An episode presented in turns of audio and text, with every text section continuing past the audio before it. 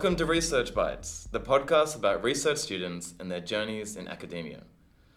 My name is Lachlan Gray, and joining me is Felix Cohane and Imtiaz Desai.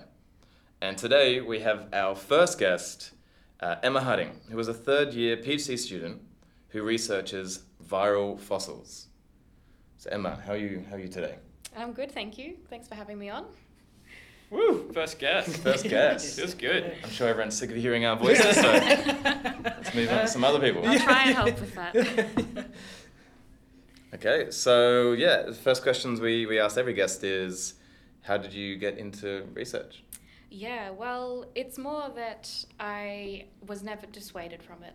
I've always loved the idea of research, um, and everything I do just continues that love. Um, it kind of started when I watched Jurassic Park and all those kind of movies. Ah. My dad um, Here we go. was a big sci-fi buff, so all the movies that I was watching were like people going to Mars, people bringing back dinosaurs, uh, all the things that could go wrong with that. But I found that pretty cool. um, so, yeah, as I went on, I loved science. Uh, I decided to do a science degree, and then I decided to do honors um, in virology or viruses. And I've just been loving it, so I'll keep on doing this, see where it gets me. And was this at uh, the UN, UN, UNSW where you're at now? Yeah, so I did my undergraduate here at UNSW. I did an honours degree here. I did research assistant here, and now I'm doing a PhD here.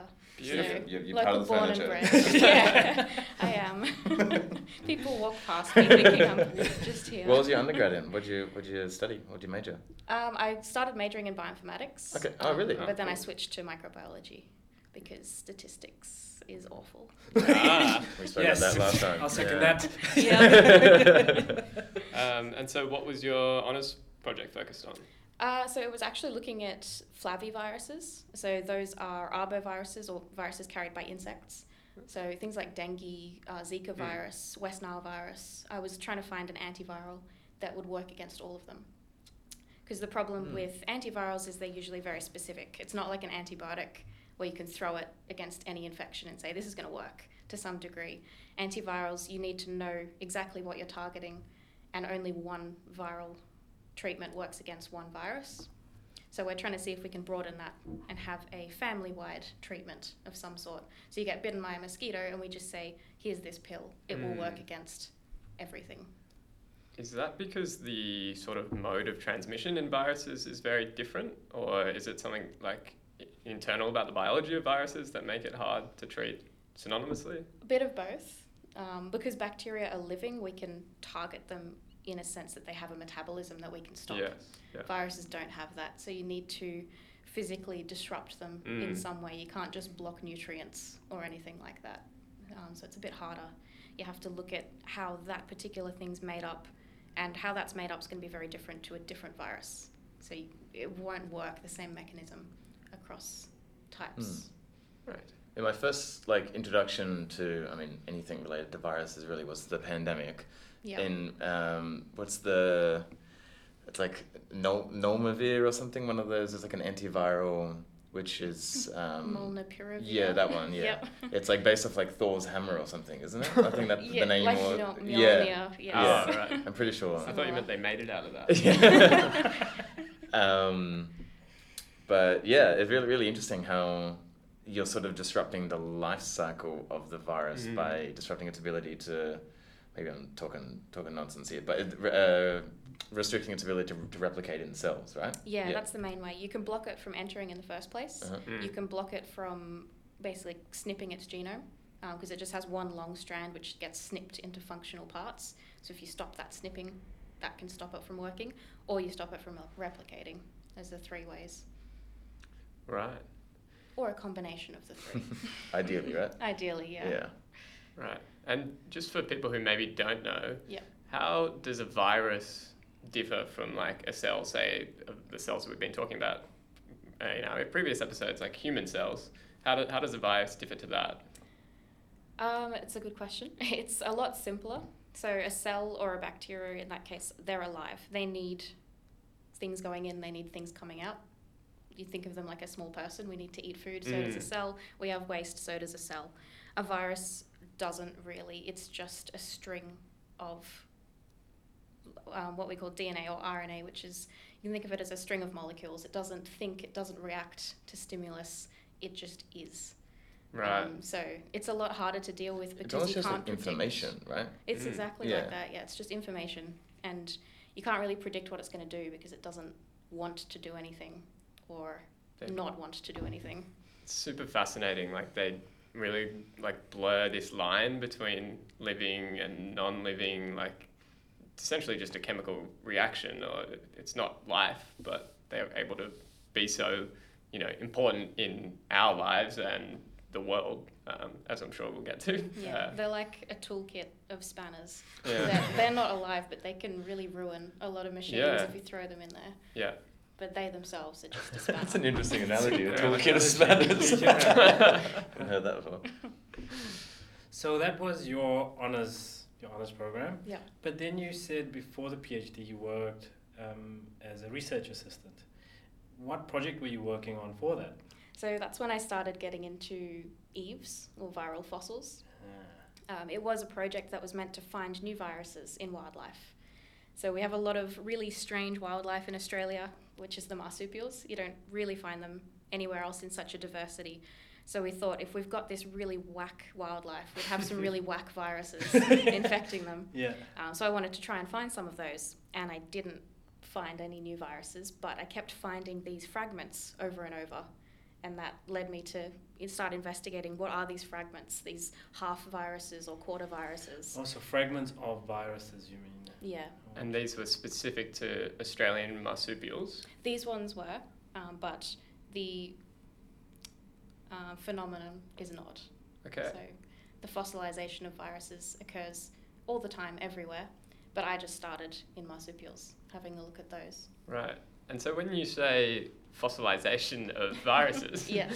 that sounds really fascinating. Um, I guess how does that relate to sort of what we would think of as maybe fossils, you know, in the ground, digging them up, um, a fossil record? How does viral fossils come into that? Um, yeah, so viruses don't have any hard bits to fossilize. No. So you wouldn't be digging them, unfortunately. That would make my job easier. Um, but instead, every time they infect us, they get inside our cells um, and they start to mingle with our DNA. Um, and they have DNA or RNA as well. And sometimes it can get tangled in a sense and they can leave a little bit behind. So it's not enough of a virus to cause us any harm, Hmm. but it's a little like scratching on the wall, I was here, 2009 kind of thing. Right. Um, and we could use that as a record because if that happens in one of our germline cells, uh, which is then turns into our children, it's passed on effectively. That little message in our DNA or the part of a virus that's fossilized now can be passed on from children to grandchildren and so on. So if we find one in ourselves today, we can trace it back millions of years to one of our ancestors. That's fascinating. So to be clear, you're not trying to bring back a Tyrannosaurus Rex or a, Um, not yet. No, Okay. no, Not yet. Maybe one of the viruses that infects That's your it. postdoc, right? Yeah, yeah. Gotta start little. So okay, so you, you mentioned here that, that viruses when they, they infect our cells, they integrate into our genome. Is that a case for all viruses? Because I, I, I thought that coronaviruses that this is like retroviruses Mm. typically. Mm. Coronaviruses don't do that, or, or am I mistaken? No, we haven't found any coronaviruses that do it, so we would think not. Um, you mentioned retroviruses, Yeah. so things like HIV. Yeah, yeah. Yeah, they integrate as part of their life cycle. Right. They've actually kind of taken advantage of that. So it means they infect you and suddenly they're everywhere because they've permeated into your very DNA. So that's particularly nasty. But we do actually find these other two viruses, which are, or other three, which are filoviruses, which is like Ebola and rel- relatives, um, parvoviruses and bornaviruses, which are two other groups or families. These seem to be kind of randomly cherry picked. We don't know why these types of viruses Mm. leave these fossils and nothing else does. Um, for example, if something like Ebola leaves a fossil, why can't coronavirus or why can't influenza virus? Um, so that's actually a really interesting mystery that's drawn me in as well. Mm. So let me uh, see if I can understand this clearly. So basically, millions and millions of years ago, a marsupial, like a little kangaroo or something, might have been hopping around and was infected by one of these viruses that then inserted a bit of its genetic material into its own genome, and then it therefore passed it on to all of its um, children. And Yep. millions of years later, you can still detect parts of those viruses today. Yep, exactly. So that integration Damn. into the genome, does that serve any sort of function today? Like, why would they have kept that around? That is a big topic that you're going to jump into there. Um, big topic of contention at the moment. Um, and that's part of what my thesis is on. Like, I like to find these fossils and trace them and things, but Yes. I want to know are they doing anything? Is there a reason that we have them, Mm. like you mentioned? So, uh, one reason we see even today with retroviruses is they can cause cancer. This is a bad thing, not a good thing. Yes. Um, so we think, well, maybe it's linked to things like Tasmanian devil Yeah. cancers. Um, maybe we can use these viral fossils as biomarkers to detect cancers early on if they are, you know, if you can see cancer cells always have this kind of fossil, non cancer cells don't, um, and stuff like that. I would really like to think that they help protect us as a kind of inheritable vaccine, Mm. um, and that's what I'm working towards Yes. Yeah. that you keep a snippet, almost like keeping a picture of um, like a criminal, so that if you see them again, Mm. you can match it really quickly and say, "I know you, get out," kind of thing. But it would work across generations. Wow. That's a really interesting idea. So yeah, because in the in some of the, the papers that you um, you sent over, and we can add them to the comments below, um, is yeah this idea that these fossilized viruses can actually prime our immune system, Mm. And so yeah, it's just a really interesting idea that. So through what like DNA replication or even gene expression or whatever it may be, these viruses are then transcribed, right? And then our immune system's able to recognize them, even though the threat's not there. Mm. And so you're suggesting that theoretically you get infected with um, like a dengue virus or something, and your immune system's already seen it because it's been integrated into our genome. Yeah, from thousands of years. Damn, that's just so interesting. Um, and an interesting thing that we see is all the fossils that we're finding. We don't see an equivalent that's circulating and infecting people today. Mm. So maybe the fossils were really successful in priming our immune system, Oh, and yes. the viruses are now extinct. I have a question sort of on the other end of that idea. Is it possible that any of these viruses could then become active now? Like if we've got these fragments in our DNA, have they been silenced or could they be, you know, cause us to get dengue fever again? Usually they're silenced pretty quickly. Okay. Uh, when I say quickly, that's over thousands of years, but we're looking at a big time scale. But in like Um, in evolution, that's a blink of an eye, yeah, right? exactly. Because if it could be reactivated, it would be, and it would usually kill you. You know, Right. survival of the fittest. If you have an active virus in your DNA, you're not going to survive. So uh, one of the first things that happens after the virus integrates is it gets full of stop codons, and what that means is it can't function anymore. It can't be turned into proteins. Wow. It can't hurt us. So in, in one of one of the analogies you've written about, you talk about the host virus arms race. Is is that what you're referring to Mm. here? Sort of uh, sort of this race or fight? Yeah, definitely. Because one thing that I found really interesting was that plants and insects all use viral fossils as their main immune defense. They don't have Oh, really? um, antibodies or immunoglobulins, you know, that kind of stuff. Wow. They only use RNA based defense. So all of their defense is based on transcription, So like interferon adjacent sort of. Um, like not interferons or anything like No, no, but like uh, acting in, I guess, in a similar way to interferon. Yeah, So, in a way, yeah. right? Yeah. It's it's like a system built on a different foundation, but it does the same thing. yeah. Um, so we think that the interferon stuff would then have been the next great leap in the virus host race. Oh, but right. maybe there's still things that the RNA system can do. So we want to keep it around because it might just give us that edge that we need. Wow. Okay. Does this work help with people um, kind of tracking the history of animals or of people, as in like when not so much the virus evolved, but actually the animals evolved? Could you tell from the Yeah, you can do that. We usually do it the other way around Right. because we know animals a lot better. We Mm. can look at the um, DNA inside them and get really precise timelines for dating. But there was a really interesting study that looked at virus viral fossils of hepatitis B virus, which is still around today, and they showed that like movements during the slave trade and things Mm. um, where they were occurring, where people came from, and where they went to by tracing the hepatitis B fossils Wow. whether they were there or not.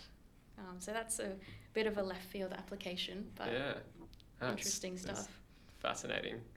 Um, I guess uh, maybe pivoting a little bit towards um, your more research uh, kind of where you're at in your research. Are you uh, solely bioinformatics, so a, a dry lab uh, scientist, or do you also do wet lab experiments? I would love to do both. Um, at the moment, I'm mostly dry lab, uh, so I use a lot of computers to analyze lots and lots of data and look for patterns. But in the future, I would like to transition that into wet lab work and actually start having a look at some of these pieces of viruses and growing them in the lab to see what they do and hopefully prove that they can protect cells. It sounds like the beginning of a horror film. I'm sure you've heard it before. You're like, oh, let's see what these viruses do. And the next minute, you know, I'll just leave it on a table with the door open and walk away. next to a glass of water. Always, Yes. always a good idea. Yeah. so I, I was just gonna. but, uh, now I guess we can talk about bioinformatics. Uh, now I've entered the chat. Um, uh, so how do you actually go about? So in your in your paper, um, you you put out last year, right? Um, you were looking at RNA sequencing data and small RNA sequencing data sets of like what? How many uh, species? 13 Mm. Thirteen. And you found viruses in it was like six or so of them. Yeah. Yep. Oh, bang on, cool. um, so uh, maybe do you want to have a uh, just just um, overview or discuss what the difference is between um, the RNA sequencing data and the small RNA sequencing data, and what you maybe what you found. Yeah, for sure. Uh, so the first step in any study like this is to look for what EVEs or what viral fossils are there. And what are EVES again? What does that stand for? It stands for endogenous viral element. So Nice. endogenous means it comes from our genome, viral because it's a virus, and element because it's not a full virus, it's just a bit of it. Cool. And this is what we were referring to as the fossils. Yes, yep. Eves are fossils. Eve's fossils, Gotcha. same thing. Yeah. Um, so the first step is just having a look at what's there. Um, so that was done in RNA sequencing because of this particular issue we have in Australia that not many marsupials have been sequenced. Mm. Um, we've had a lot of research on koalas and Tasmanian devils because they have um, issues with conservation at the moment. There's a lot of things threatening them. But outside of that, there's not many genomes available. So usually, step one is you would look through the genome or the DNA and find all of the fossils. But I couldn't do that, so the next best thing was looking through all of the RNA in a cell. So sometimes, Mhm. uh, like every gene can be transcribed, and that means it's turned from DNA into RNA, and we can look at that as a bit of a map. Um, I've heard someone once say that DNA is like the zip file, and RNA is the extracted stuff. so we should be able to find the same things. And Um, is the so the RNA that is then transcribed from what could be an Eve? Mhm. How would you distinguish that from, like, uh, it, if the animal had gotten infected recently um, by by one of the the other viruses? Yeah, so if it was infected recently, we would find the whole virus. Gotcha. You Okay. know, a part of, like, from beginning to end, the virus would be there. Like, if you go in to get a COVID PCR, they're only looking for a little bit, but they could find all 32,000 bases of the coronavirus if they wanted to. What you'd find with an Eve or a viral fossil is just one snippet Hmm. over and over again being transcribed. So a bit of a hint. Well, this was when I was looking for the new viruses. I was Oh, always yes. finding this protein called a nucleoprotein, and nothing else. And a virus usually has a nucleoprotein along with a lot of other genes. Hmm. So the fact that I was just finding this one gene or protein over and over was a bit of a hint that something was not right. Mhm. And that's how you then identify whether there's fossils in there? Yeah. Okay. Right. And so, was there sort of obvious patterns in these viral fossils depending on the biology of the underlying marsupial. So, are there like things about you know Tasmanian devils that are related to I don't know another Australian marsupial? I don't know too many. Like, Yeah. can- Keep swimming. kangaroo. Like, uh, you know, are, are there certain things about their biology that um, maybe uh, make them more prone to, to EVEs or? Um, it seems that some of them are more prone. So the carnivorous ones, like the Tasmanian devil and the quoll, um, and the possum So to an extent, which eats insects, they sen- team, tend to have more EVEs than like your wallaby that eats grass or kangaroos. Ah, interesting. Um, but in general, we actually found trends that were very similar to humans and mice and other mammals. So right. that's good in a way. Marsupials fit in. Mm. Mm. So, for our listeners who maybe don't quite understand the, the DNA RNA side of things, how could this research help the marsupials of Australia in, in the future? That is something I tackle every day. um, this research hopefully can be applied to anything. Um, Hmm. So, you know, people Yes. as well. But for marsupials in particular, um, I like to think of the koala at the moment. So, the koala is currently threatened by a retrovirus pandemic, which is very dangerous um, Wow. for it, killing a lot of koalas. And we can have a look through the genome, and when we do, we see that in the past it's been infected by hundreds of retroviruses for the last millions of years, but none of them are similar to this current one. So we Mm. could kind of say that's why it's doing so well, because the koala has never had a previous history with anything like Right. this. So I guess in, in your analogy, the virus is currently winning the arms race. Yes, definitely, it's winning because um, the koala's never seen anything like it. So it's Mm. got pictures of people to You- look out for. So Yeah. This a, one is not one of them. koala COVID. It is like- kind of like a koala COVID. Oh my God. Yeah. And I guess deforestation doesn't help Yeah. out. No. um, but that also tells us that it probably didn't come from Australia. And one of the Ah. papers published recently does suggest that the koala retrovirus at the moment came from Indonesia. So we can kind of use the EVEs to get an idea of what is Australian and what is not What is and not, yeah. match that stuff. And so, in terms of conservation, if you sequence all of these animals and you find the ones that have never seen an eve, those ones would be more at risk to overseas potentially pathogens Exactly. coming in. Yep. And can we vaccinate marsupials? Uh, you could. I don't see why not. but I, you know, maybe this going, taking it 10, 20 years into the future, probably more like 30, 50 years into the future, um, we might be able to develop vaccines based around what these EVEs are doing. Um, because, Mm. you know, nature usually thinks of it first. Yeah. If these are an inheritable vaccine of sorts, we could copy that mechanism Yeah. and use it so that your parents get vaccinated and you don't have And you to. don't have to. Wow. I guess the issue with um, with the koala vaccine is that everyone gets worried about Blinky Bill Gates putting um, putting the vaccines out. Did that not work? Come on, Blinky Bill, koalas, Bill Gates, the vaccines. Surely someone at home, might. surely. Tweet us if you like. Right. So where are you at now in your it's your, it's your PhD, right? Where are you at in that journey now?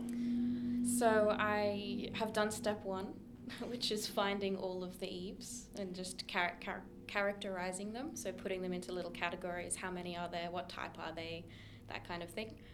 Um, what I'm about to be doing is getting some RNA and sequencing that. Um, so, like I said, if some genes are put into or transcribed into RNA, and if they're doing anything in a cell, like if they're protecting us or causing cancer or anything else, they have to be RNA first. So that's a bit of a hint if we find it in both the RNA and the DNA that it's serving a function. So that's going to be step two is matching that and seeing okay are all of them possibly serving a function or are only a subset actually being turned into this RNA. Um, and then after I do that, I can then start to look at what we call differential expression. So in cancer cells, for example, do we see more EVEs being turned into RNA or do we see less? Um, and then hopefully we can start to think of some actual causation studies. Awesome. Um, so I d- actually don't think I'm going to finish this in my PhD, considering I've got about a year left. but it's definitely a topic that I hope the research group will continue after me. If not, I'll try and find someone interested that will let me continue. Yeah, that was going to be the next question. So that's your your current state and where you're almost at with the PhD. Where to next for you? So in terms of you know career options, I'm sure there's so many people out there listening in, keen on having an impact on wildlife in Australia. What would someone like yourself do post PhD? For me, um, definitely, I want to go on the professor route. Yeah. So carry on to academia. So that means doing some postgraduate positions afterwards, which are usually two or three year contracts at different research groups around the world. Um, that way, I can meet people. I can learn a few different topics and skill sets to then bring back and hopefully start my own lab one day. Um, but something that I really like to do in the meantime, and like part of why I'm here is I think science communication is Yeah. great. So whatever I go into, I definitely want to continue communicating the science um, and sharing it because you know I found this so interesting as a kid, and if I can do that for other kids or other people thinking about science, I think that's great. Yeah. That's really lovely. For those for those science kids out there listening, because there's bound to be bound to be lots of them like yourself. Um, what is one bit of advice um, you as a scientist now would, would have for them? Uh, expect to fail, probably. This was a hard lesson I learnt not until my honours year, which is after doing three years of undergraduate study after all of high school.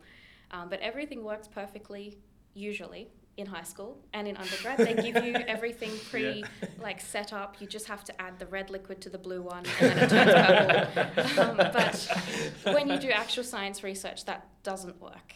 And that's okay. And you've got to realize that something not working is still something you can learn from. And you can think, okay, well, why didn't it work when I thought it did? Let's delve into this and have a think about it. Maybe what I thought was wrong, and maybe that's a good thing. Yeah, absolutely. That's Definitely. great advice. You know, not getting stuff right is is part of part of the progress journey. Yeah, it's not really quite a straight line. It's more like a It's all over Chaotic, the place. Might never get out of this. Uh, well, it was so lovely talking to you. Um, I'm really keen to see how this project ends up and where you go on in the future. It sounds like so much interesting work to be done. Um, thanks for coming on, and, and thanks everyone at home for listening. Uh, we're really keen to, to do our next guest next week, next time, um, and we'll see you then. Thanks for that. Thank you, Emma. Thank you. Thank you. Bye.